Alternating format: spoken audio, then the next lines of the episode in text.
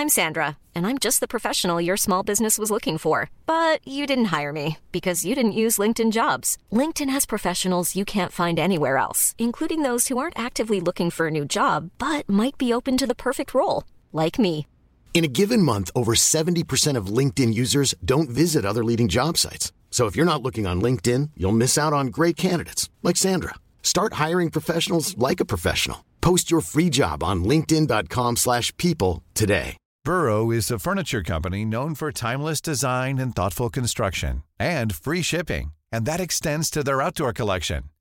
Their outdoor furniture is built to withstand the elements, featuring rust-proof stainless steel hardware, weather-ready teak, and quick-dry foam cushions.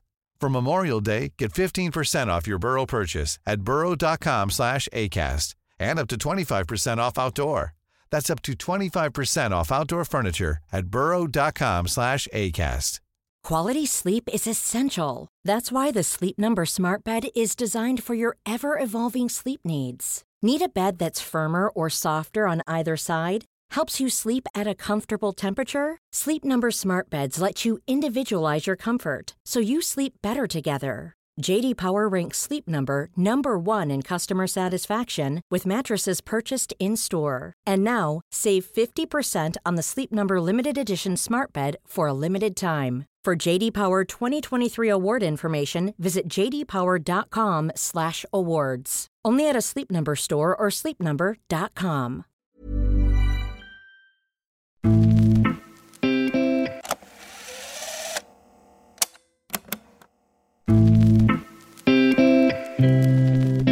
I veckan sa Caroline Seger farväl till landslaget efter 18 år, 14 mästerskap, dubbla OS-silver, trippla VM-brons och flest landskamper av alla i Sverige.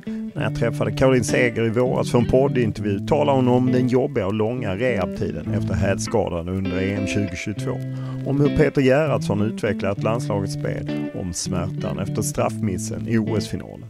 Dessutom berättade Seger om rädslan över att allsvenskan ska tappa i status, om den ständiga kampen för att förbättra villkoren för damspelarna, om vad hon vill göra när karriären tar slut.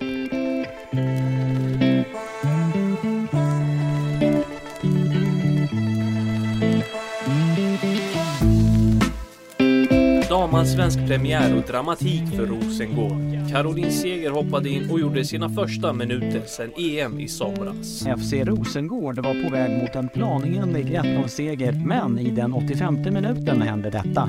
Fanny Andersson, fin känsla i högerfoten. Seger som lägger iväg och här kommer målet!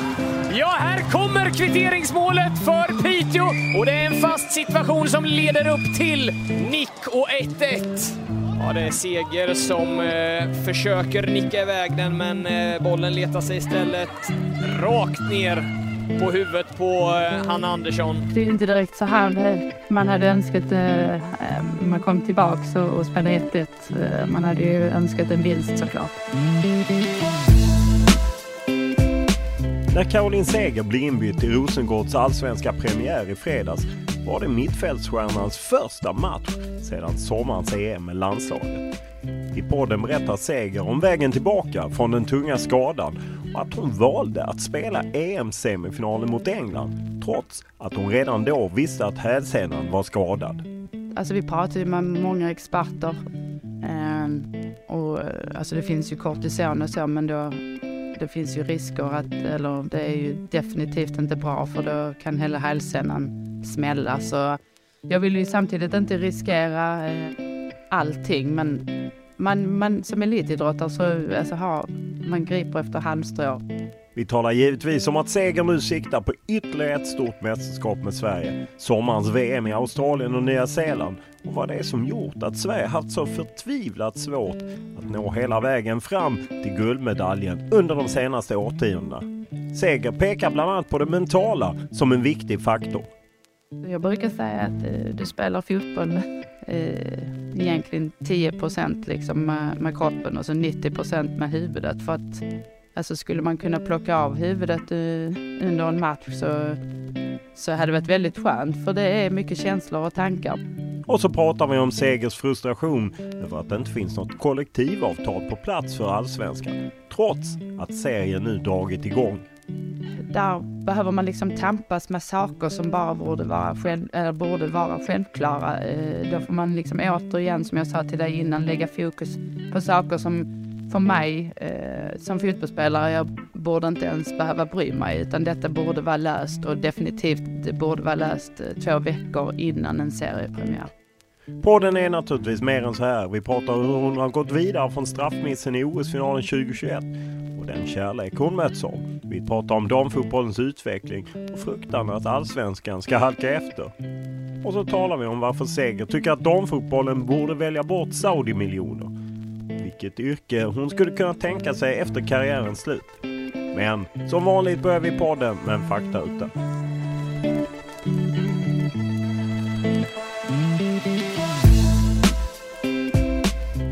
Ålder?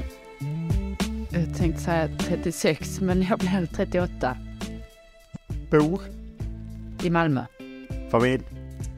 Eh, ja, mamma, pappa, syster och sambo. Utbildning? Gymnasie. Lön? Eh, ja, tillräckligt bra. Vad kör du? En Mercedes. Vad läser du? Just nu så läser jag eh, sista boken med Fredrik Backman, eh, Vinnaren. Vad tittar du på? Eh, Mästerkocken älskar jag och Last of Us som alla andra. Vad lyssnar du på? Jag älskar musik så det är rätt mycket eh, beroende på hur man mår för stunden. Vad spelar du på? Spelar på? Ja, det kan ju vara allt från Playstation till hästar till fotboll till instrument. Hästar spelar jag inte på, eh, men jag, det skulle kunna vara eh, inför en match så spelar jag ibland på eh, mobilen något spel. Vilken regel i fotboll hade du velat ändra på? Alltså, vi har ju inte VAR överallt, men eh, eftersom att vi får, alltså domarna får inte förutsättningar nog till att hantera VAR på ett bra sätt, så det skulle jag i så fall välja att ta bort. Vi, vad säger de mest till dig för att få dig lite ur balans? Ingen sa någonting. vad har du tränat mest på i din karriär? Jag har nog tränat på det mesta. Eh, men eh, framförallt att spela mer framåt. Vem är den bästa du spelat med? Eh, Marta. Vem är den tuffaste motståndare du stött på? Eh, det skulle jag också säga Marta. Vilken egenskap kan du bli avundsjuk på när du ser en annan spelare? Snabbhet. Har du någon tröja eller något annat kul du bytt till dig under karriären som du är extra glad över? Eh, nej, alltså det tog många år innan vi fick en tröja ens att kunna byta med. Så eh, jag har aldrig varit en tröjbytare, men jag har ju eh, Marochan, eh, Jennifer Marochan, tysk spelare. Vilket är ditt favoritlag och varför? Jag har inget favoritlag. Jag har aldrig haft det. Vem är för dig tidernas bästa spelare? Alltså Marta alla dagar i veckan. Vad klassar du som det häftigaste du upplevt i fotbollssammanhang? Eh, jag har ju varit med om väldigt mycket, men eh, alltså det var väldigt speciellt när man fick eh, vinna ett brons och göra sin 200 landskamp samtidigt. Eh, vilket, eh, vilken medalj eller pokal är du extra glad över? Ja, Champions League är ju speciellt, men då spelar jag ju liksom inte en minut, men det var ändå, en, alltså det är inte många som har det. Om du tvingas välja ett nytt jobb, vad blir det? Fifa-president. Det är bra betalt också. jag hade inte gjort för pengarna, det jag hade gjort för andra saker. Ja, okej. Okay. Eh, vid vilka tillfällen ljuger du? Jag, jag ljuger, eh, kör nog lite vita lögner när eh, människor på, som kommer fram till mig och vill ge mig tips. Jag kan göra annorlunda på planen, så säger jag tack så hemskt mycket. Det är nog en lögn från min sida. Om vi tar bort idrott och hälsa, vad var du bäst på i skolan? Jag är väldigt bra på att spela trummor, så musik. Vad gör dig rädd? Döden, faktiskt. När grät du senast? Ja, det brukar jag göra en gång i månaden innan mensen. När var du riktigt lycklig senast? Alltså lycklig eh, är jag ju eh, så gott som hela tiden när jag får lov att spela fotboll och min, min omgivning mår bra eh, runt om, eh, familj och allting. Men eh, det är svårt, alltså för man, det är inget man eh, tyvärr reflekterar så mycket över. Men eh, jag är lycklig nu, eh, med i en podd här med dig.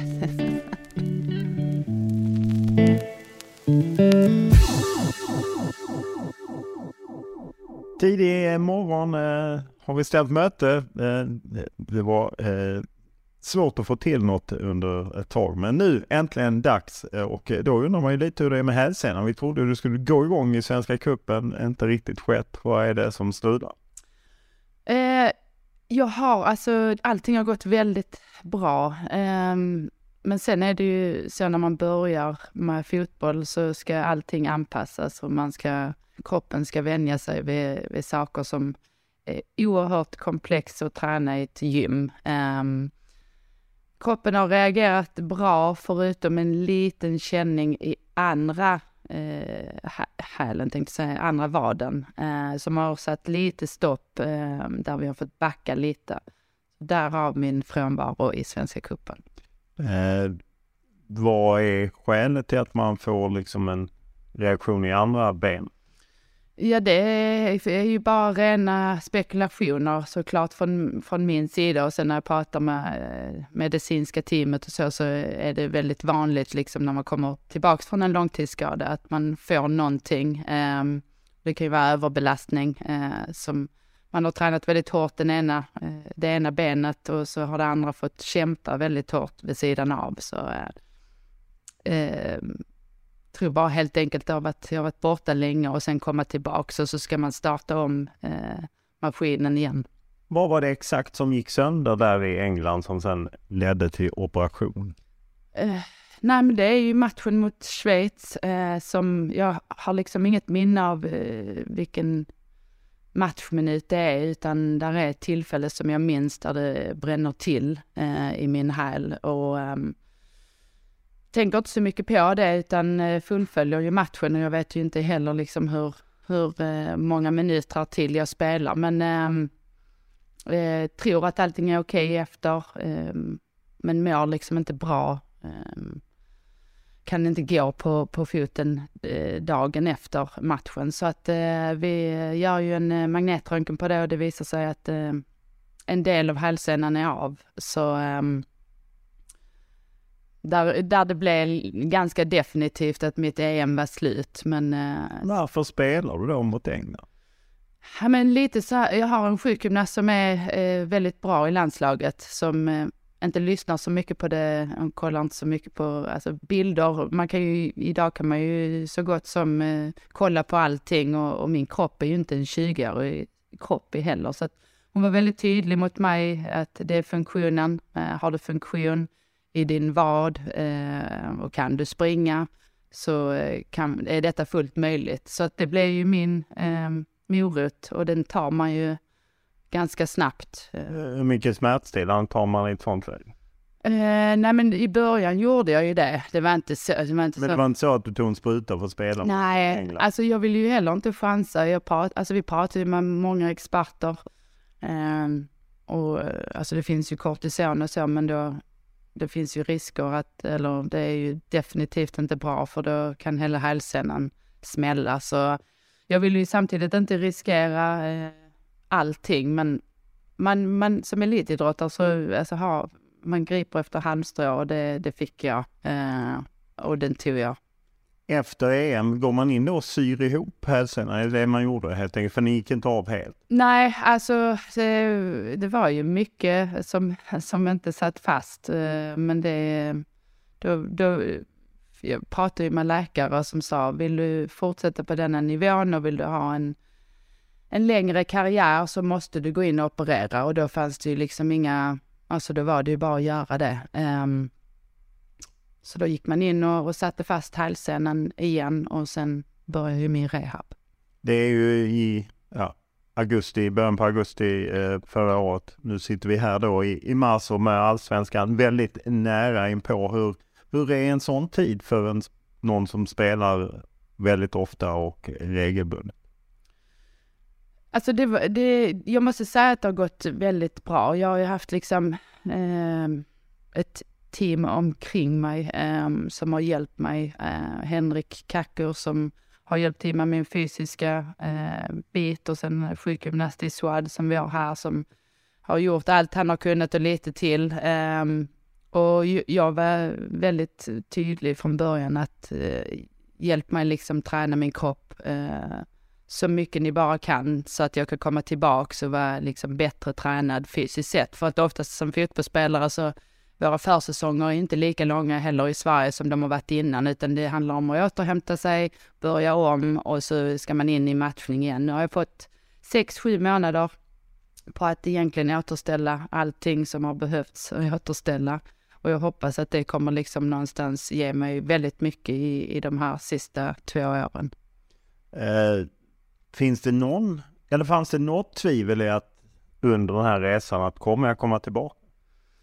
Nej, det har inte funnits några tvivel, för jag tror också eftersom skadan hände så himla, det är inte något som man har gått och dratt med långt, lång tid och sen har det bara pangat och så eh, har man liksom varit mentalt trött på att vara skadad, utan detta hände ju så himla eh, abrupt. Så att när det väl hände så var jag väldigt Alltså det var ju också i min karriär där jag känner att jag spelar bra fotboll, jag tycker fortfarande detta är kul, eh, jag vill inte denna skadan ska sätta stopp för det. Så att eh, eh, motivationen fanns ju fortfarande till att okej, okay, vi, vi får starta om och så får jag ge denna tiden till kroppen till att komma igång igen och, och få lov att avsluta som sagt som, som jag vill avsluta. Att döma av faktarutan så eh, lurar du dig själv lite hur gammal du är. Eller, och, förtränger. Ja precis, förtränger. Eh, och du har ju två säsonger kvar minst då du har kontrakt och så. Hur, eh, hur känner du kring det? Liksom att, eh, att gå tillbaka. Man, vill, man pratar ju ofta om att man vill hålla sig på topp och hålla samma nivå och det här.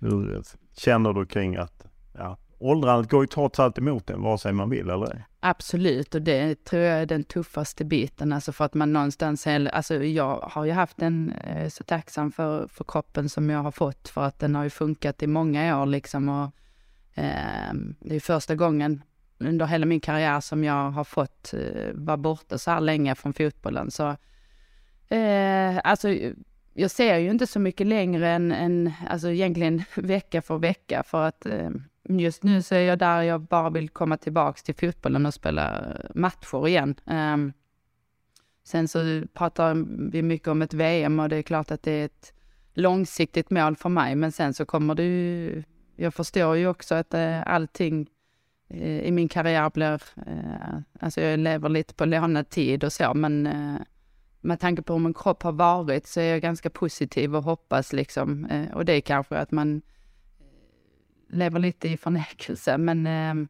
så har kroppen funkat så att jag hoppas den fortsätter göra. Är du med på landskamperna i april? Jag gissar att du har en dialog med PTR alltså?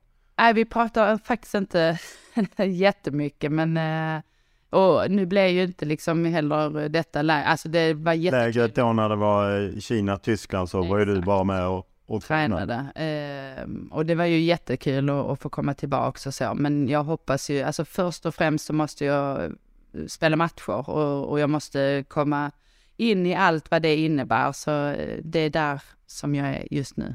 Men fortfarande är det stora målet den här säsongen för dig är VM? Absolut, och det har det ju varit hela tiden. Alltså det, det är liksom, jag är fortfarande motiverad, jag är målmedveten och jag vill utvecklas och jag vill bli bättre. Jag vill eh, fortsätta eh, vara viktig för, för Sverige. Men jag vet ju också hur mycket hårt jobb som ligger bakom och jag vet var jag kommer ifrån. Så att eh, försöker liksom ta steg eh, för steg. Om vi hoppar tillbaka till EM i England. Du hoppade in där i semifinalen som rann iväg mot mot just England som sen vann EM. Vad är, vad är ditt betyg? Visst, Sverige nådde semifinal och så, men vad, vad känner du att ni kunde gjort bättre för att gå ännu längre? Jag tror det hackade redan från början, alltså för vår del. Eh, det var ju inte så att vi spelade kanske den bästa och roligaste fotbollen. Eh, samtidigt så, så vann vi gruppen och, och, och ibland så måste man också liksom vara okej okay med det eh, och bygga självförtroende utav det. Men jag tror eftersom det knackar rätt mycket så blir det rätt mycket eh, ja, men osäkerhet och att man liksom kände att gud, eh, nu ska vi vidare i detta och vi måste prestera. Alltså det handlar hela tiden om att prestera mycket bättre. Nej, det handlar faktiskt om att vinna matcher. Um, och jag tycker väl att vi visar upp en, en väldigt fin fotboll första 30 i den första halvleken mot England och, och, det ser väldigt bra ut och det är ju det typ av Sverige som, som jag vill att vi ska representera.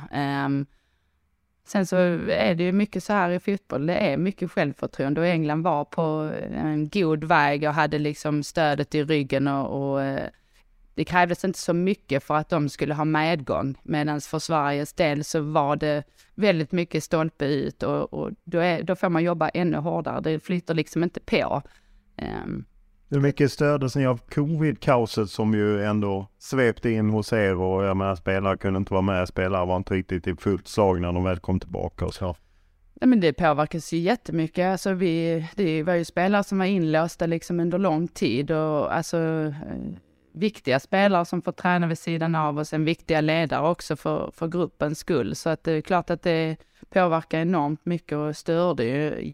Alltså jätte, man får säga vad man vill, men det är klart att det stör. Eh, så eh, hade ju maximal otur där eh, i form av det och sen så att spelare då ska komma ut och, och kunna vara med och delta och så rädslan som är kanske omedveten hos andra spelare som inte drabbades av det, men som kanske då inte visste om om de hade drabbats av det. Så att, eh, eh, och vi fick ju också liksom, allting fick ju lite börja om i den här eh, covid-bubblan. Eh, hålla avstånd, inte umgås. Så det är klart att under, när man är så tajt under en, en lång tid så och helt plötsligt får man inte lov att alltså, vara nära eller umgås och vi får liksom ta bort saker. Så det är klart att det påverkar, eh, vare sig man vill eller inte. Men utåt sett så säger man, för jag, jag var ju där och där kände man ju att ni utåt när ni mötte pressen så var det inga problem. Och... Men så är det ju alltid. Alltså ja. det är så det världen funkar. Alltså vi måste ju också försöka upprätthålla någonting som eh, är normalt utåt. Alltså dels försöker man ju intala sig själv om att allting är okej okay och att vi försöker göra det bästa av situationen för att man får ju någonstans acceptera situationen också. Um, och försöka eh, liksom någonstans komma samman och göra någonting bra utav detta. Men alltså det stör. Det är ju sådana saker som man helst vill slippa under ett mästerskap. Eh, att ni inte kommunicerade kring din skada, är det NHL-stil att man vill liksom, man ska inte bli sparkad? Det blir för mig så konstigt att det är en allvarlig skada och så säger man inte det. Och vi ställer alltså, frågor. Ja, ja, men och jag tror att jag är, jag är nog... Eh... Du kom ju inte på presskonferenserna då för att slippa frågor. Ja, men och sen så å andra sidan så för min del så, alltså det, det finns ju alltid saker som försiggår bakom stängda dörrar. Så är det ju. Um, så länge har ju du också varit med att uh, allting kommer ju inte ut och man försöker att mörka uh, mycket saker. Um, sen så är det ju mestadels tränare ihop med sjukgymnaster och läkare som, som sköter detta. Det är de som bestämmer helt enkelt? Ja, men lite så är det. Och hur man vill skydda en spelare och, och för, för, min del så var det liksom egentligen inte, det hade inte varit ett problem. Men sen blir det ju mycket fokus på en sån grej eh, när vi har matcher och, och förbereda oss för och spelare ska känna sig någonstans trygga och alltså det finns ju många olika faktorer som spelar in till att man kanske inte öppet och hjärtligt berättar om allting. Nej, nej det, det vet vi om. Ja, eller nej, köpa kan jag nog inte, men eh, jag, jag vet ju att det är så. Ja. Det är mer bara intressant att höra i efterhand så att säga. Eh, om man tänker liksom Sverige då, jag menar då var det, det var den femtonde semifinalen eh, och jag menar spelat sju finaler av världseliten och sådär. Och det är ju bara det här guldet från 84. Jag är ändå intresserad, vad är det som gör att att man inte tar sig igenom den barriären. Jag vet att ni var jättenära i Tokyo, men ändå, spel, du har ju varit med och spelat final också. Men vad är det som inte saknas? Uh, ja, vad saknas? Uh, Alltså vi har ju som du säger varit nära många gånger och gått väldigt långt och eh, med facit i hand så tycker jag det är väldigt bra prestationer från ett land som är så pass litet om man jämför med alla andra stornationer och eh, vilka spelare de har. Och, och det händer ju massa grejer i, i världen nu eh, på, på damsidan eh, där det går väldigt snabbt i utvecklingen och många, många spelare kommer utomlands, spelar i bättre klubbar och fotbollen går snabbare. Eh, och för Sveriges del så har vi ju otroligt många spelare som är utomlands nu också och får med sig den erfarenheten in i landslagen. Ehm, och det tycker jag har hjälpt oss jättemycket. Vi har ju varit i, eh, i de här finalerna som det har bara varit liksom små marginaler och det är ju så tråkigt att säga men det är ju verkligen så och bara att vi har tagit oss dit tycker jag är en stor bedrift och någonting som vi ska vara stolta över. Ehm, sen att vi har de kraven på oss själva och utifrån att vi ska liksom komma hela vägen. Man är inte nöjd om man eh, går vidare i gruppen utan vi ska vara med och slåss om medaljerna. Det tyder ju på att svensk damfotboll är väldigt långt fram och väldigt bra. Um, så jag tycker inte liksom att vi saknar någonting egentligen. Det handlar mer om att allting måste stämma med tanke på den lilla nation vi är. När ni åkte till EM så var det ju första gången man utåt sett åtminstone som jag har bevakat eh, landslag både på här och damsidan där man talar att vi går för guld på något sätt. Man var öppen och den här reklamkampanjen hade att slå i Sverige och ni var ju världstvåa. Eh, var, det, var det ett misstag att, att gå ut så offensivt? Alltså jag är nog av den skolan också att jag gillar att, att se resultat innan jag pratar. Um, så det handlar ju inte om att jag inte trodde på oss eller stod för, för, för det vi sa utåt, men samtidigt så gillar jag mycket mer att stå där i slutet i en final och lyfta bucklan och säga vad var det jag sa, eh, än att jag ska liksom någonstans bygga någonting för, för sakens skull. Eh, så du, du var inte helt förtjust i Adidas-kampanjen som byggde på hela det här, här står på tröjan hur ni slår Sverige och att det fanns ju en kaxighet som man inte känner igen med svenska landslaget. Nej men jag tycker absolut inte det är fel av oss. Alltså man, jag är inte heller, alltså jag är ju old school i detta också, men när någon säger till mig, vi är tvåa på världsrankingen, ja vad innebär det då? Alltså för mig så, så är det hela tiden ny match, det är nya resultat, du måste Eh, spela bra fotboll, du måste slå ut eh, de allra bästa. Och så det är kontinuitet för mig. Alltså är du världsbäst så är du där uppe hela tiden och då är det i allting du gör. Så för mig så här kampanjer eller uttalande eller bara för att det ska se bra ut, det rimmar liksom inte med, med vem jag är. Hade ni någon diskussion om det överhuvudtaget? Nej men saker och ting, eh, det blir ju som det blir också. För sponsorer så vill ju göra saker och hitta på saker. Och... Fast det kändes genomgående spela, ni spelar, inte du, men kanske många spelare pratar om det på ett annat sätt och man försvarade hela den här inställningen. Ja men och sen tror jag det, det är omedvetet också att det byggs upp. Alltså när ett svenskt eh, landslag går ut och och säger att man ska vinna hela EM. Det är väldigt sällan det händer.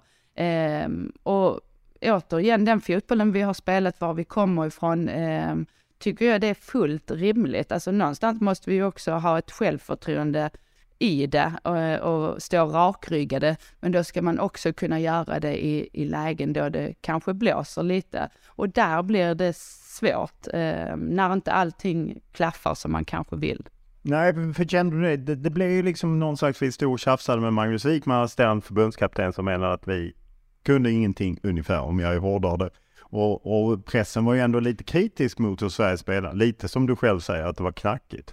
Blev det någon diskussion internt om det liksom? Att Alltså det är klart att vi pratar och vissa läser ju media mer än andra. Eh, där är jag ju också en sån här att, alltså jag försöker ju liksom någonstans landa i prestation och, och vad är viktigt för, för oss som lag och mig som individ, inte vad alla andra tycker. Men det är en erfarenhet. Eh, och jag har varit med om mycket. Jag har varit med länge. Jag har liksom fått vara på den andra sidan där man kanske har lusläst allting eh, och stått och krigat mot media, försvarat sig och, och sen så är det ju, det är ju helt eh, omöjligt att ducka för allting för att går jag i mixed zone så får jag ju ändå höra eller jag får veta vad alla andra tycker. Men eh, vi som lag, alltså det är klart att vi diskuterar och, och vissa hanterar detta bättre än andra, men man försöker ju alltid någonstans landa i var är vi, vad är vår trygghet, vad vill vi göra eh, tillsammans? Um, är det svårt? Du är ju lagkapten och man är då olika erfarenheter, olika åldrar och du som då har varit med väldigt länge, du gjorde väl första EM i England 2005 medan andra kanske gör sitt första eller andra och så. Är det svårt att samlas kring liksom en Nej, det tycker jag inte. Alltså vi allihopa, eh, vi är ett eh, väldigt bra eh, landslag, alltså som funkar väldigt bra tillsammans, där alla känner sig mm, alltså, trygga ihop. Eh, men jag tror också det, det är svårt för media att förstå ibland hur mycket ni påverkar. Ehm, alltså det, det är, hör ju till, det är en del av jobbet liksom att eh, det ska vara åsikter och så, men det är ju aldrig roligt som individ. Alltså jag brukar säga att det ska vara tre stycken huvudfigurer liksom när man är under ett mästerskap. Det är en som har ett genombrott, det är en stjärna eh, och sen är det en hackkyckling. Um, och så funkar det. Det är bara inte roligt att vara den som blir hackkyckling och, och man själv kanske upplever att ja, men jag gjorde allt jag kan idag men får man ändå stå och svara på frågor som är hur, hur dålig man har varit eller hur känns formen eller och det sätter igång huvudet eh, och vissa som sagt hanterar det bättre än andra. Eh, men det är en erfarenhet och det är någonting man måste lära sig efter varje sån här grej man har åkt på eh, under sin karriär. Går det att göra någonting åt det i förväg eller måste man igenom den processen? Är det nästan som föräldrar och barn, det vill säga man måste se barnen göra samma misstag som man själv gjorde, eller misstag, men gå igenom samma process helt enkelt? Eller går det att lära sig det? Alltså inför? både och. Alltså jag tror att det är klart, eh, alltså jag brukar säga att eh, du spelar fotboll eh, egentligen 10 procent liksom med, med, kroppen och så 90 procent med huvudet. För att alltså skulle man kunna plocka av huvudet under en match så, så hade det varit väldigt skönt. För det är mycket känslor och tankar. Men det är ju också så här att jag, skulle du fråga alla oss erfarna spelare som har varit med länge om det är så att man aldrig har stött på ett hinder eller man har aldrig liksom gått igenom ett mästerskap där oj, det blev inte riktigt som jag ville. Så skulle nog få svar, alltså samma svar från oss allihopa att vi alla har, har varit med om det, eh, vare sig man vill eller inte. Sen gäller det ju att förbereda sig. Alltså idag har du ju alla verktyg på ett helt annat sätt eh, runt omkring dig till att kunna förbereda dig så mycket som möjligt. Sen kan allting hända så att du kan ju aldrig liksom täppa till alla luckor eh, som kanske händer under ett mästerskap eh, där du kan förbereda dig, för det händer massa olika saker hela tiden. Men att förbereda dig lite tror jag definitivt att du kan göra.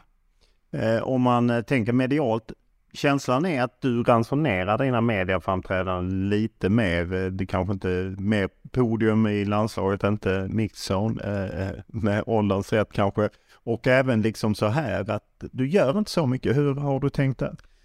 Ja, men det är också lite så här. Eh, jag har, alltså, det är fel att säga att oh, innan var det ett behov. Men för min del, jag, jag känner också att jag behöver lägga fokus på, på det som är viktigt och inte tar så mycket energi från, från mig nu. Alltså, fotbollen tar mycket tid och komma tillbaka från en skada likadant. Um, så energimässigt så försöker jag lite så här välja vad som är eh, värt att göra. Eh, och det har inget med att göra att jag inte tycker om media eh, på något sätt, även fast ni inte är mina favoriter. Nej, men det, det, är mycket så här. Jag tror jag har varit med så länge också att eh, jag har rätten till att göra det. Absolut, jag, jag kritiserar inte så utan det var, jag var mer nyfiken hur du har tänkt eftersom jag kunde uppleva tidigare att du var väldigt tillgänglig. Sen inser jag att det säkert tog mycket kraft och tid. Absolut, och sen så tar det ju mycket kraft och tid för att det är så, det är så mycket grejer man ska ha åsikter om och stå för och, och, och dra i och liksom, det är ju en del tyvärr, men också, jag tycker ändå det är positivt att, att jag med min plattform eh, får lov och påverka och, och, hjälpa till så mycket jag kan. Men det är också så här, det, ehm, det tar mycket energi från en, det gör det. Eh, rent generellt eh, upplever jag ibland att ni kanske följer efter herrarna, att det påminner väldigt mycket hur det är kring herrlandslaget som damlandslaget, att man stänger lite, att man inte tar chansen, upplever jag utifrån. Eh, hur ser du på, på det, att, att ni kunde vara ännu öppnare? Alltså du tänker... Jag tänker inte dig personligen, utan jag tänker landslagsmässigt. Ja men öppnare, alltså att Ännu fler spelare, ännu me- mer... svara på fler frågor. Ja, precis. Ja, jag vet inte. Alltså det är nog också är... ehm, alltså jag jobbar ju inte på den sidan, så jag vet ju inte heller vad allt som händer eller försiggår eller hur mycket ni får ta del av. Eh, jag upplever ju ändå att vi har väldigt många starka ledare och, och personligheter som tar tag i saker och, och står för bra grejer och utåt sett för, för lov att Eh, Alltså man måste ju liksom, som, som jag sa till dig, man måste lägga väldigt mycket energi på allting runt omkring än ibland bara få lov att vara fotbollsspelare. Ja, ja, jag förstår det. Och eh, Sverige är ju trea på världsranking nu. Enligt det betyder det i och för sig inte så mycket, men åker ju till ett VM där man har Italien, Argentina, Sydafrika. Vad talar för att det här mästerskapet liksom blir det där man når det, Sverige nådde 84 och som man ju alltid strävar efter givetvis. Ja, men det är ju att vi som, som team alltså har lärt oss någonting, alltså varje mästerskap igen är ju en erfarenhet, alltså för oss allihopa, eh, från spelare 1 till spelare 23 eh, och ledarna runt omkring också. Eh, nu åkte vi på väldigt mycket under EM, men lyckades ändå ta oss så pass långt som vi gjorde, så att det, det, det är fin justering av saker. Det är återigen spelare som är oerhört proffsiga, eh, som vill vrida på de här små grejerna som gör att man kommer bättre förberedd. Eh, man gör kanske lite annorlunda för att eh, man vet om det man har upplevt där vill man inte uppleva igen. Så att eh, alla är väldigt eh, motiverade och målinriktade på att göra detta mästerskapet eh, bättre såklart. Eh, både VM 2019 och även OS 2021 såg man ju, ja, men att Sverige hade tagit kliv spelmässigt om man jämförde med, med tidigare mästerskap och jag menar, nu 0-0 mot Tyskland. Peter Gerhardsson har ju fått förlängt kontrakt. Vad är det han och Magnus Wikman har gjort liksom med, med spelet och vad är det de har utvecklat? Alltså framför allt att vi har blivit rakare på ett mer eh, kontrollerat sätt. Alltså det är ju inte, jag upplever att vi innan i svensk fotboll spelade rakt, men det var liksom kanske en passning och så skulle man springa och sen så var det lite på chans. Ehm, um, bara Magnus och, och Peter har ju någonstans fått oss att spela genom lagdelar, men att det ska gå framåt och mycket fart hela tiden. Och det tycker jag ju passar Sverige bra, för vi har ju de spelartyperna. Um, och jag tycker att det har gett jättemycket resultat, så att det har ju verkligen lett oss i, i rätt riktning. Var det rätt att förlänga med Gerhardsson? Absolut, alltså kollar man på facit så, så har de gjort ett gediget arbete och, och fortsätter göra det. Det är samma som de lär sig också efter mästerskap och, och eh, tyckte nu när vi var på samlingen så är det redan liksom små grejer som, som eh, de också såklart funderat på. Hur kan vi lite, eh, bli lite bättre på, på alla saker vi gör och, och faktiskt eh, kanske bara plocka fram en liten extra detalj för att eh, utveckla vårt spel ytterligare. Vad betyder det att möta rätt bra motstånd i de här matcherna mellan kval och mästerskap? Att nu möter ni Tyskland och både Danmark och Norge är ju, är ju starka som ni möter i april och det var Australien i höstas.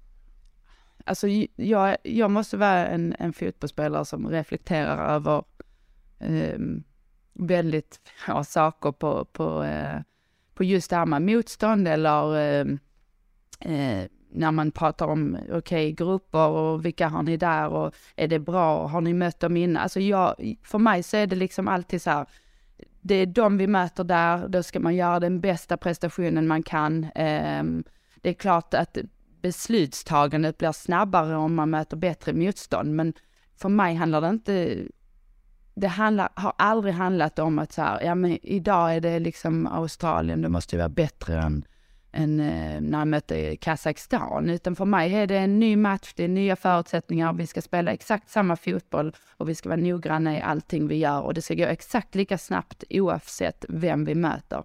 Så att när man säger till mig så här, ja men är det bra med bättre motstånd? Spontant, absolut, men det är heller inget som jag känner så att det måste, vi måste möta riktigt bra motstånd inför eh, ett mästerskap. För återigen, jag har varit med om där vi har eh, haft kval som, det har inte varit så bra motstånd, men vi har lyckats i ett mästerskap. Och sen har det varit tvärtom, att man har mött bra motstånd och inte lyckats i ett mästerskap. Så vad är rätt väg att gå? Det tycker jag är det svåraste när, när eh, folk frågar.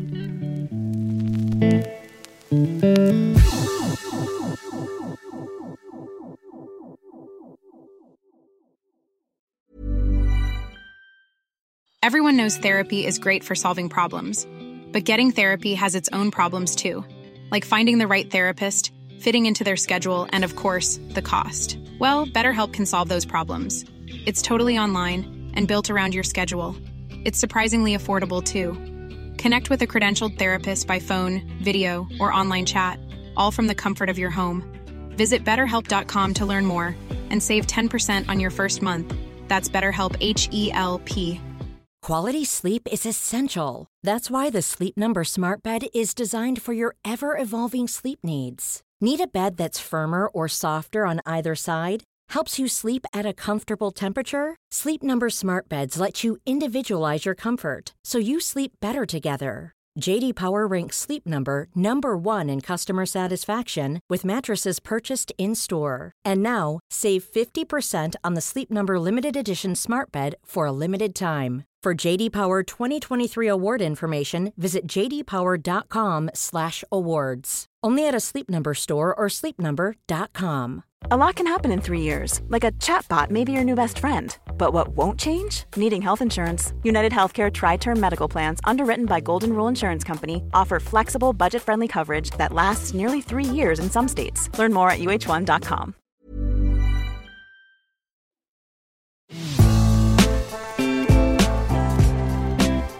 The most capped European of all time, Caroline Segier. Her debut 16 years ago for Sweden. It comes down to her for their maiden women's Olympic football gold medal. If Segier scores, it is historic for Sweden. It's Segier, and she's put it over the bar. My word. And Canada live again. Du eh, har ju pratat mycket om den här straffen och hur du gick vidare och det mörkret och så. Hur, hur är det idag liksom eh, ja, nästan två år senare? Kommer du upp fortfarande eller har du bearbetat det klart? Eh, nej, det är klart att det finns. Eh, det kommer ju för evigt finnas där. Eh, men sen är det ju... För mig är det ju överspelat i form av att jag har, har klarat av att acceptera det. Eh, och det var det svåraste i början, att acceptera att det som hade hänt eh, hände. Så eh, det är en erfarenhet det också. Eh, det är inte den roligaste erfarenheten jag har varit med om. Ehm, men jag har liksom inte blundat för det, jag har inte undvikit det. Eh, och jag tror att det är, det är det man gör ofta när man känner en rädsla eh, för någonting, att man vill inte prata om det eller man vill inte någonstans kännas vid det. Men det, jag har gjort tvärtom. Vad har du fått för reaktioner från folk sen eftersom du ibland säger att du kör en vit lögn när du möter folk som ger tips? Nej, men bara, min känsla var att du fick väldigt mycket kärlek och stöd snarare än ilska. Eh, absolut, och, alltså jag vet, det vet man ju aldrig i idrott eh, och det är ju inget man tänker på i, i, i det läget man var i då, utan det var ju så mycket sorg i det så att, eh, och jag har aldrig varit en, en människa heller som någonstans ska skylla på någon annan eller jag ska inte ta ansvar för saker och ting utan snarare tvärtom. Jag tar gärna hela skiten och eh, hoppas att resten liksom klarar sig. Um, så att alla reaktioner efter var ju nästan en chock för mig att få så mycket eh, kärlek och, och uppmuntran och um, Alltså det var, så, det var så fint så det gjorde ju såklart hela biten lättare för hade det varit åt andra hållet med mycket hat så hade ju det känslomässigt varit tuffare såklart. Allsvenskan, Rosengård eh, jagar på, utmanas ju lite av Häcken som eh, har en bra eh, verksamhet och så. Hur, hur kände du när du laddar om inför liksom allsvenskan ännu en gång? Nej men det har varit detta, inför denna säsongen är det ju extra svårt tycker jag för att eh, vi spelare störs ju just nu av, av eh, med tanke på att vår trygghet har försvunnit. Inget kollektivavtal? Exakt, eh, och där, eh, där behöver man liksom tampas med saker som bara borde vara, själv, eller borde vara självklara. Eh, då får man liksom återigen, som jag sa till dig innan, lägga fokus på saker som för mig eh, som fotbollsspelare, jag borde inte ens behöva bry mig, utan detta borde vara löst och definitivt det borde vara löst eh, två veckor innan en seriepremiär. Vad jag har förstått så är det ändå så att eh, Rosengård har sagt att vi står vid det gamla avtalet, det som man hade från 2013, så att, att ni ändå kommer ha det skyddet så att säga. Ja, det fin- jag tycker det finns två eh, aspekter i detta och ett är, det är helt fantastiskt att eh, vår klubb eh, står bakom och, och eh, vi har ju också haft möte med alla ombud eh, runt om i damallsvenskan där eh, ja, de flesta klubbarna säger exakt samma sak. Men det rimmar ju inte heller eh, helt då med tanke på att EFD går ut och säger att de har stöd från... Och EFD är alltså intresseorganisationen för alla elitklubbar. Exakt. Så att, att klubbarna var och en för sig säger att de stöttar spelarna men deras intresseorganisation stöttar ju inte spelarna. Ja, så det rimmar ju inte, för att varför bryter man ett avtal då om man fortsätter att följa det? Så att eh, där tycker jag det är jättekonstigt och eh, det är där jag känner liksom, alltså jag har inga problem att man bryter ett avtal som är, dessutom är från 2014 som borde varit ett nytt avtal eh, långt tillbaks i tiden. Ehm, men man måste ju kunna prata om det. Eh, för att om inte vi kan prata om det och ha en förhandling så kommer det ju aldrig bli ett nytt avtal och där, där måste man lägga ner eh, det här snacket om att spelarföreningen inte är vårt fack. Ja, och det är ju, för de som inte är fullt insatta i det så är det så att EFD, intresseorganisationen för klubbarna, kräver att unionen ska representera er. Det vill säga spelarna och inte spelarföreningen. Och man hänvisar ju då till att de bland annat representerar herrspelarna som ju också är med i spelarföreningen men också en del andra idrotter. Och vad, vad är problemet för er att ha unionen?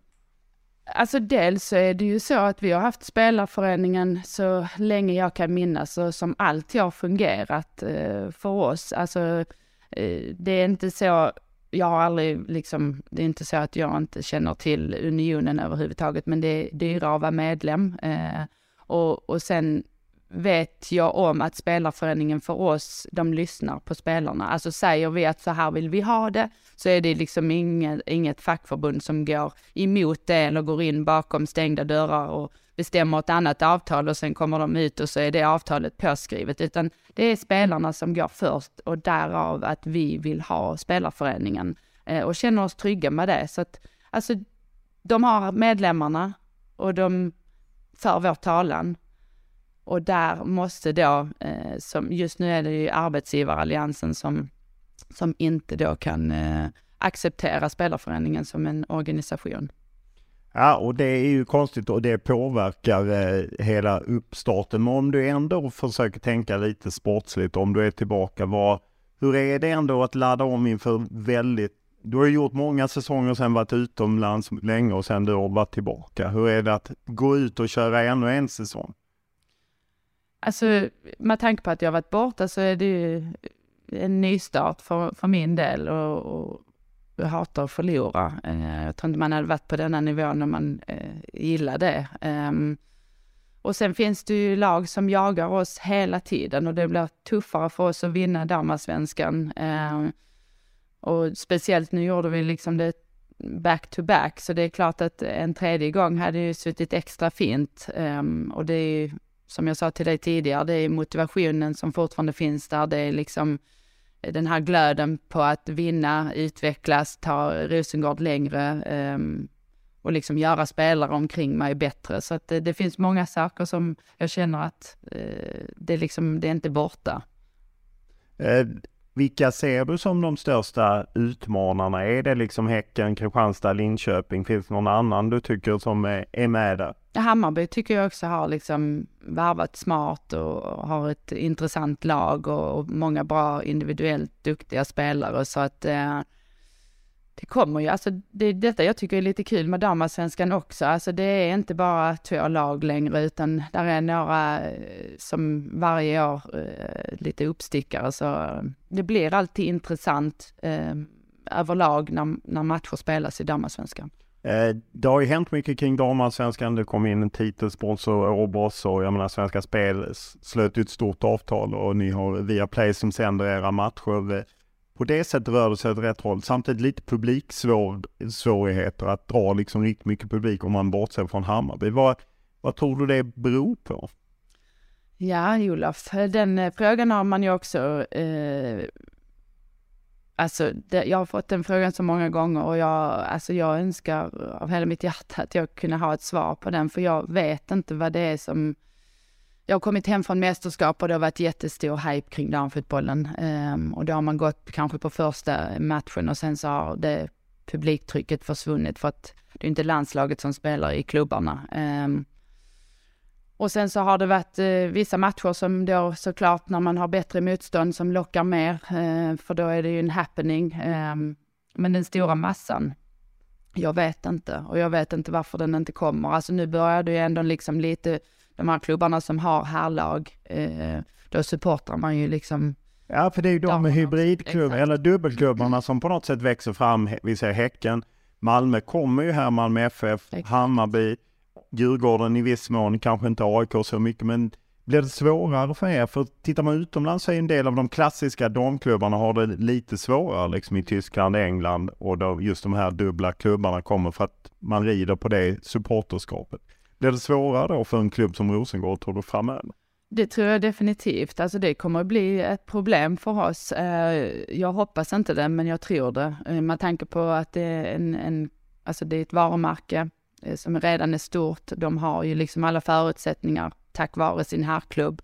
Ehm, de har supportrarna som stöttar liksom oavsett om det är dam eller herr. Ehm, och sen är det ju alla sponsorer omkring, alltså vilken, vilken klubb kommer man välja för man är i samma stad också. Så det är klart att det kommer bli en uppförsbacke för vår del om inte vi väljer um, att satsa mer. Det är folk som känner att den här klubben har funnits så länge. Eh, vi har ju alltid haft damlag, alltså vi, vi har ju inte varit en av dessa klubbar som har startat ett damlag för att man måste eller för det är en trend eller för att man ska få in mer pengar, utan det har ju varit, eh, alltså... Det har varit genuint? Ja, men precis. Och det har varit ett, alltså vi är ju originalet, så att... Eh... Ja, ni är ju original MFF. Känns det lite konstigt på något sätt att MFF samtidigt kör upp en ny ett nytt lag. Som man ju, jag menar det var ju helt andra människor i Malmö FF på den tiden, men som ju sparkade ut de delen och sen så tar man in en ny del. Alltså jag är ju inte, jag är ju inte liksom med från första början i allt detta. Jag har ju inte samma känslor som, som eh, andra i denna klubben kanske har inför ett sånt här eh, om man nu ska säga att en, en, annan klubb går in och satsar och sen så måste ju alla klubbar, jag välkomnar ju såklart damfotbollen in eh, på alla eh, sätt. Alltså om nu MFF väljer att satsa och har gjort det rätt väg, för det är inte så att de har ju gått in och de hade ju ett årsmöte om detta också, att ta över eh, LDB. Um, ehm, men nu har de startat från grunden och då måste ju alla få samma chans, men sen så får vi ju ändå inte det för att förutsättningarna är annorlunda eftersom man har en herrklubb eh, bakom sig. Så att eh, på så sätt tycker jag det är orättvist. Eh.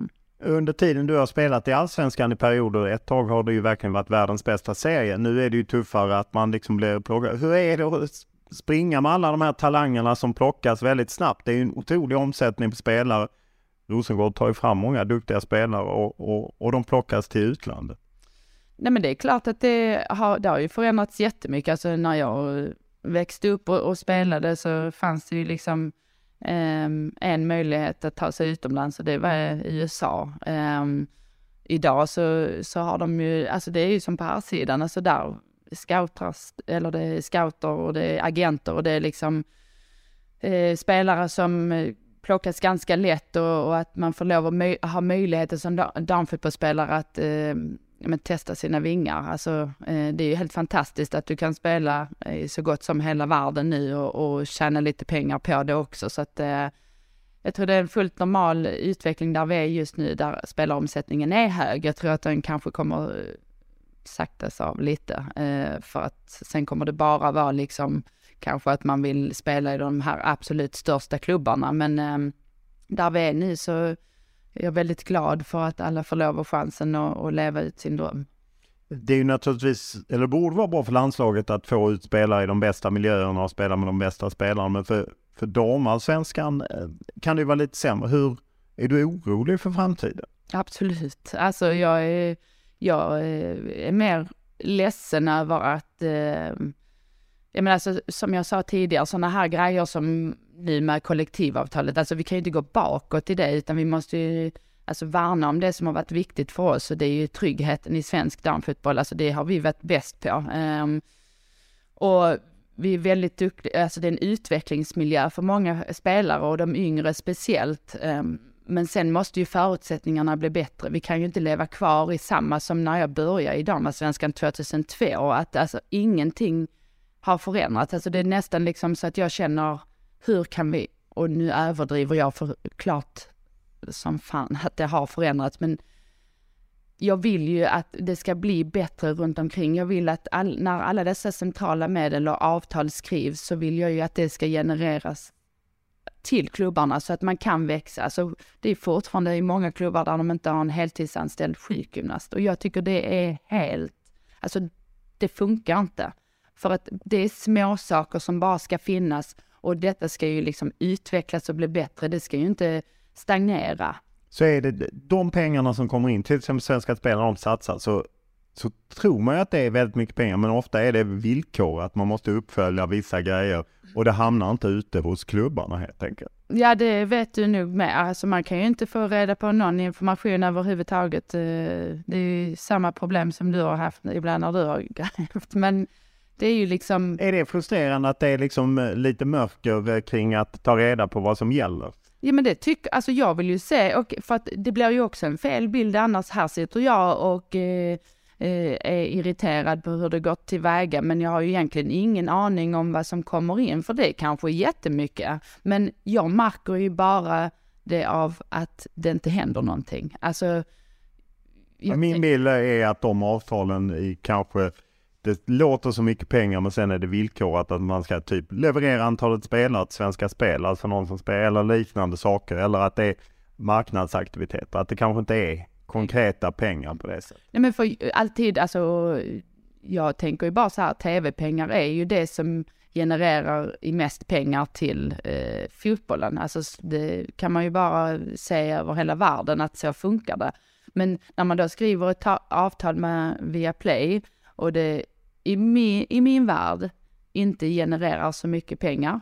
För att då hade vi kunnat bygga på saker, vi hade kunnat växa, vi hade kunnat ge bättre möjligheter och då är Rosengård i framkant där. Men alla andra lag som är i damallsvenskan, alltså jag vill ju se alla andra lag utvecklas, jag vill se alla andra få samma möjligheter och kunna eh, utveckla sin organisation och bli ännu bättre och liksom proffsigare. Men i min värld då så finns ju inte dessa pengarna för att annars är det ju människor som håller i dessa pengarna som inte vet vad de ska göra med dem, men det tvivlar jag på. Ja, det tvivlar jag också på, utan antagligen då vill man väl kanske kommunicera utåt att allting är tipptopp. Eh, men att, och att man tar in pengar och sen i verkligheten är det kanske inte så mycket pengar. Då hade det ju varit bättre att man hade lite klartext. Exakt, och där, det är svårt, alltså det är liksom för, jag sitter ju och spekulerar om saker som jag inte vet och, och blir eh, som sagt upprörd över att att förutsättningarna inte... Att inte... Men då gissar jag att spelarföreningen inte heller har insyn i det här? För jag menar, du har ju bra kontakt med spelarföreningen och liknande. Så. Ja, nej det finns inget. Om man ser för jag menar, du har ju en egen klubbledning och jag menar Håkan Vivesson eh, som är ordförande i Rosengård, det är ju ingen liten spelare i svensk fotboll. Eh, jag menar, han borde ju i så fall kunna ta reda på det, eller? Men sen så är det väl, eh, jag skulle kunna tänka mig också att det är exakt samma sak som alla andra som skriver på ett avtal. Att det är sekretess i det. Ja, ja, ja, det där känner man ju mycket till. Men är du, du är ledsen, men är du också orolig för svensk fotboll? Att man liksom inte kan haka på nu när det händer grejer. Det är gruppspel i Champions League sedan ett par år tillbaka. Och att det, det rör sig liksom i fotbollen ute i Europa och att då blir svensk fotboll kvar på perrongen. Ja, men det är ju så här också att, att ett Champions League är ju ett, en målsättning definitivt för vår klubb och, och eh, jag tänkte ju liksom när vi tog oss till ett gruppspel nu att eh, nu kommer det liksom generera mycket pengar och vi kommer kunna, alltså det är ju inte så, det är ju lite att släcka småbränder såklart när vi får pengar, men det är också att man kan få kanske en stabilare grund ekonomiskt att stå på. Men och så basunerar man ut eh, från eh, Uefas håll då att prispengarna har höjts jättefint, absolut. Men sen när man grottar sig in i det och förstår hela biten så är det också exakt samma krav på en damklubb eh, som, eh, som Uefa sätter då på, på ehm, eh, eh oss som FC Rosengård för att vi ska vi ska ha fina, vi ska ha rum till alla journalister, vi ska ha podium där de kan stå och filma, det ska vara liksom dopingrum, alltså saker som det kostar pengar. Och var tar då de här pengarna vägen som du får in av Uefa som ska vara så himla mycket stöd? Det går till sådana saker. Och vad blir kvar i kassan då till slut? Noll kronor. Så att det är ju också så här att det, de kraven som ställs på klubbarna är ju orimliga för man kan ju inte ha de kraven på Malmö IP här som man kan ha på MFFs arena. Eh, för det finns redan de förutsättningarna men det finns inte här. Så att det är liksom någonstans om du ska få in de pengarna och, och tjäna på det så då skulle vi ju liksom behöva bygga en ny arena. Um, och jag, det är det som jag känner lite så här, okej okay, men var är rimligheten i det och, och var ska vi någonstans kunna eh, nå nya höjder med de här pengarna om det ska gå till resor, det ska gå till att rusta upp saker, det ska liksom eh, allt folk som ska jobba kring matchen. Så att, eh, och det är där jag känner med, med lite Champions League borde ge eh, klirr i kassan. Men det gör det fortfarande inte. Så hur ska vi kunna någonstans lyckas i svensk damfotboll om vi inte ens Alltså att det inte ens blir plus när du till och med tar dig till Champions League. Nej, nej då, är det, då är det svårt. Och eh, apropå det här med liksom avtal, jag menar du och jag har ju och det blir ju tråkigt att man hamnar i lite sådana här frågor och jag beklagar det på ett sätt. Men samtidigt blir det ju intressant att höra någon om det. Ja men vi pratat om de här avtalen ni haft med förbundet. Eh, ni fick nu jämställda avtal, eh, åtminstone säger de det. Och de la ju ut avtalen. Var det skönt att på något sätt här ligger de, här är de, här kan alla liksom, jag slipper svara på frågor på saker. Hur, hur kändes det för dig när det äntligen blev så? Absolut, alltså det är ju så här, det underlättar ju enormt mycket för att äh, gemene man tror ju ibland att man äh, skriker äh, och klagar och, och ehm, är bitter eh, på saker och ting, ehm, men vet ju egentligen inte hela sanningen. Och när det då visas eh, och, och någonstans folk får se det med egna ögon att ja men det ni har slått för det är liksom, det är precis så ni säger. Ehm, så det är klart att man blir glad att, eh, att visa ehm, att jag håller inte på att skrika mig hes på grund av liksom de här stora summorna utan det är bara de, de små förutsättningarna som, som faktiskt vi kräver eh, ska bara finnas där. Var det ni på damsidan som ville ha det öppet eller var det här sidan? För det var ju inte förbundet, det vet jag ju, utan men ni, jag gissar att ni drev på det. Fick ni stöd från här sidan där att liksom vi måste offentliggöra det här? Så Alltså jag tror inte det har varit några problem från här sidan men sen så, jag vet, jag är inte insatt i Nej. vad de gör. Eh, det blir ju också att ni är lite mer politiska. Du sa ju fakta utan du skulle bli, gärna bli Fifa-president och inte av lönen utan för att du vill ändra. Och jag menar, det ligger ju hela där Uefa och Fifa och jag menar, man hoppar ju till när det eventuellt skulle vara saudiska turistbyrån som skulle sponsra VM. Nu verkar ju inte det bli av. Men hur, hur tror du på om ni kommer dit och spelar med regnbågsfärgad bindel? Nu kommer ju inte VM spelas i Qatar där man ju stoppade det med utan Australien och Nya Zeeland. Men ni kör vidare med en kaptensbindel som är regnbågsfärgad. Alltså, det, alltså jag tycker också det är en icke-fråga um, och det är jag stolt över. I så fall, då kunde du åkt till Qatar och sagt att Ja, men det, och det är klart för mig, eller det är klart att jag kan sitta här i en trygg miljö, uh, känna mig eh, helt cool med att säga detta. Um, men sen om det skulle börja storma eller folk skulle hota eller um, ja men att det skulle bli extremt så är det ju en svårare situation. Men rent sportsligt, alltså om någon skulle straffa mig sportsligt för att använda någonting som är så grundläggande, då tror, eller jag vet att damfotbollsvärlden eh, skulle sluta upp eh, och verkligen stå för detta gemensamt. Eh, för det är så vi funkar, alltså vi har ju slått eh, om saker hela vår, våra karriärer. Vi vet exakt vad det innebär. Vi vet exakt alltså, vad vi måste göra och att använda våra plattformar på rätt sätt och liksom för att få återigen rätt förutsättningar för de här simpla små sakerna. Och mänskliga rättigheter eller att älska vem du vill eller få vara vem du vill. Det är ju liksom ja, det är bara så det ska vara. Och då, det, då, finns det liksom inga frågetecken på det. Skulle det kännas konstigt om Sau något Saudi-företag sponsrade VM? Absolut, alltså det är samma sak där. Alltså jag, jag vill ju att vi ska, vi bör inte efterapa allt i, i, på, eller på här sidan. Jag tycker att vi ska gå vår egna väg. Jag tycker att vi ska ha saker och ting på ett sätt som är mänskligt. Alltså som inte handlar om eh, korruption eller pengar hit och dit. Och det, vi, gör, vi skriver bara avtal med massa eh, rikingar, alltså företag som inte rimmar med vad damfotbollens värderingar är, utan det ska bara pumpas in pengar hela tiden.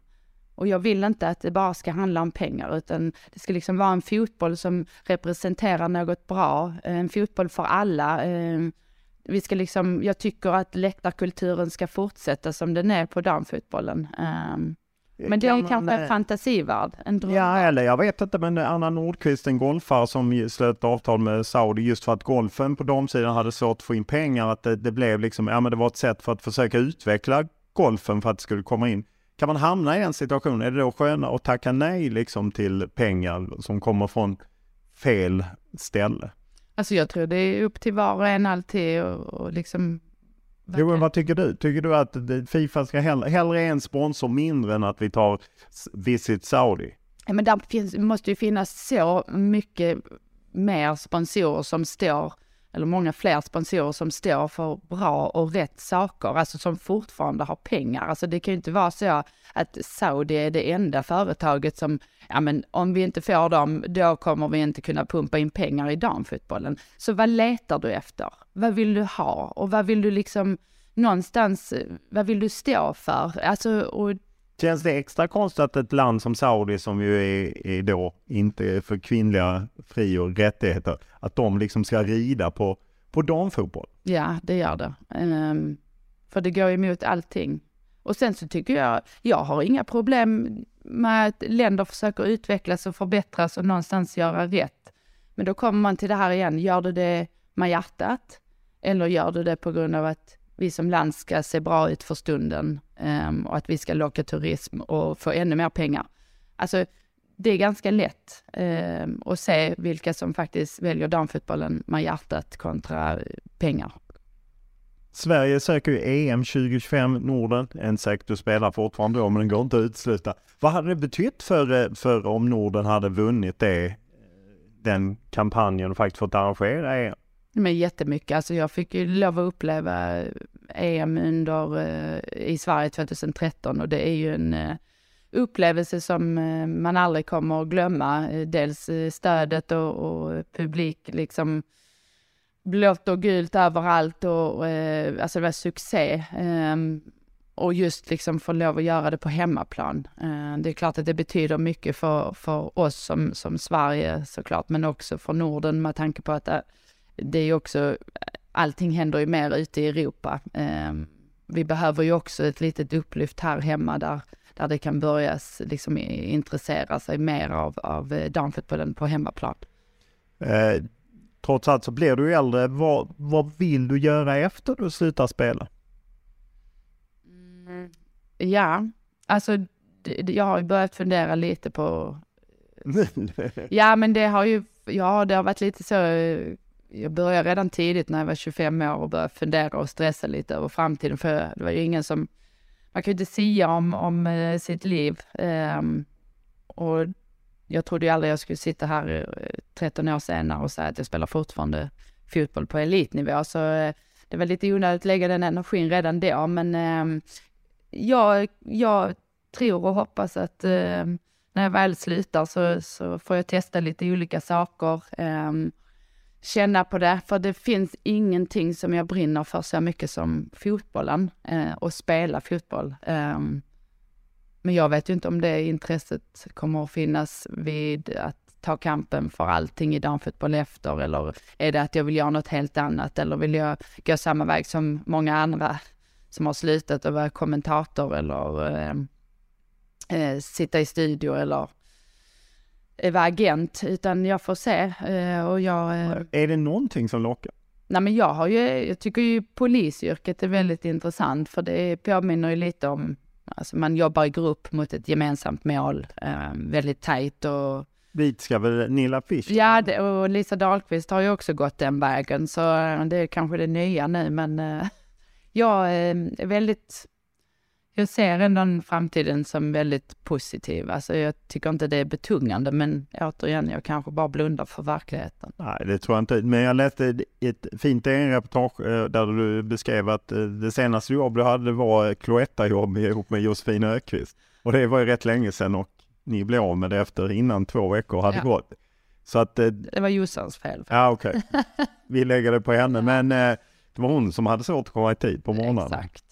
Eh, men om eh, att man då liksom ska gå från den här världen där man ändå är lite privilegierad som spelare och eh, mycket är ordnat för en till att liksom gå ut i ett riktigt yrkesliv oavsett om man blir agent eller expertkommentator och, och så.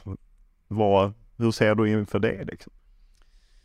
Ja, men jag, alltså jag tror att jag, alltså lever väl lite alltså så här i en skyddad värld där jag just nu bara lägger all min fokus på fotbollen och liksom eh, har, jag har aldrig varit en, en människa heller som, åh, oh, jag gillar att plugga vid sidan om och ha något annat, utan det har varit fullt fokus på fotbollen och det är liksom, det är så djupt rotat i mig att det, alltså håller jag på med detta så ska jag ge allt i det.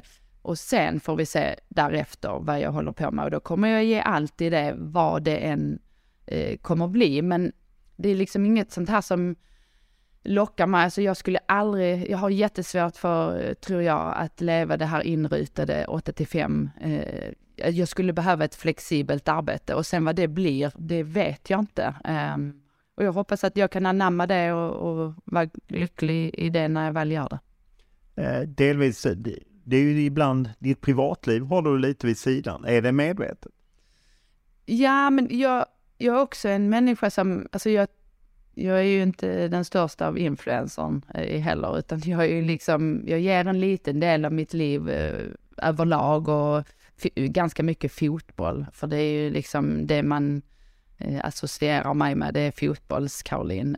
Så privatlivet tror jag också, med tanke på att jag kom ut, det är så många år sedan, ehm, och liksom det var redan där och då lite så här, det var tufft ehm, och, och det har ju förändrats så mycket och det är ju inte att jag lever liksom, att på något sätt att jag vill gömma det livet, men det är mer bara, jag tror att det har liksom hängt med hela tiden för, för min del att jag vill, något ska jag åtminstone få ha lite privat. Jättebra. Stort tack för att du ställde upp. Tack.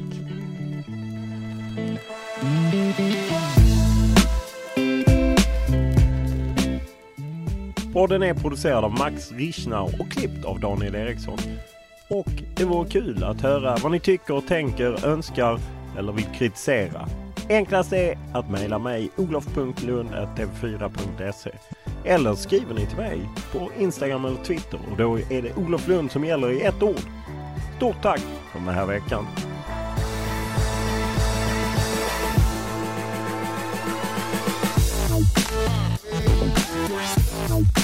Bye.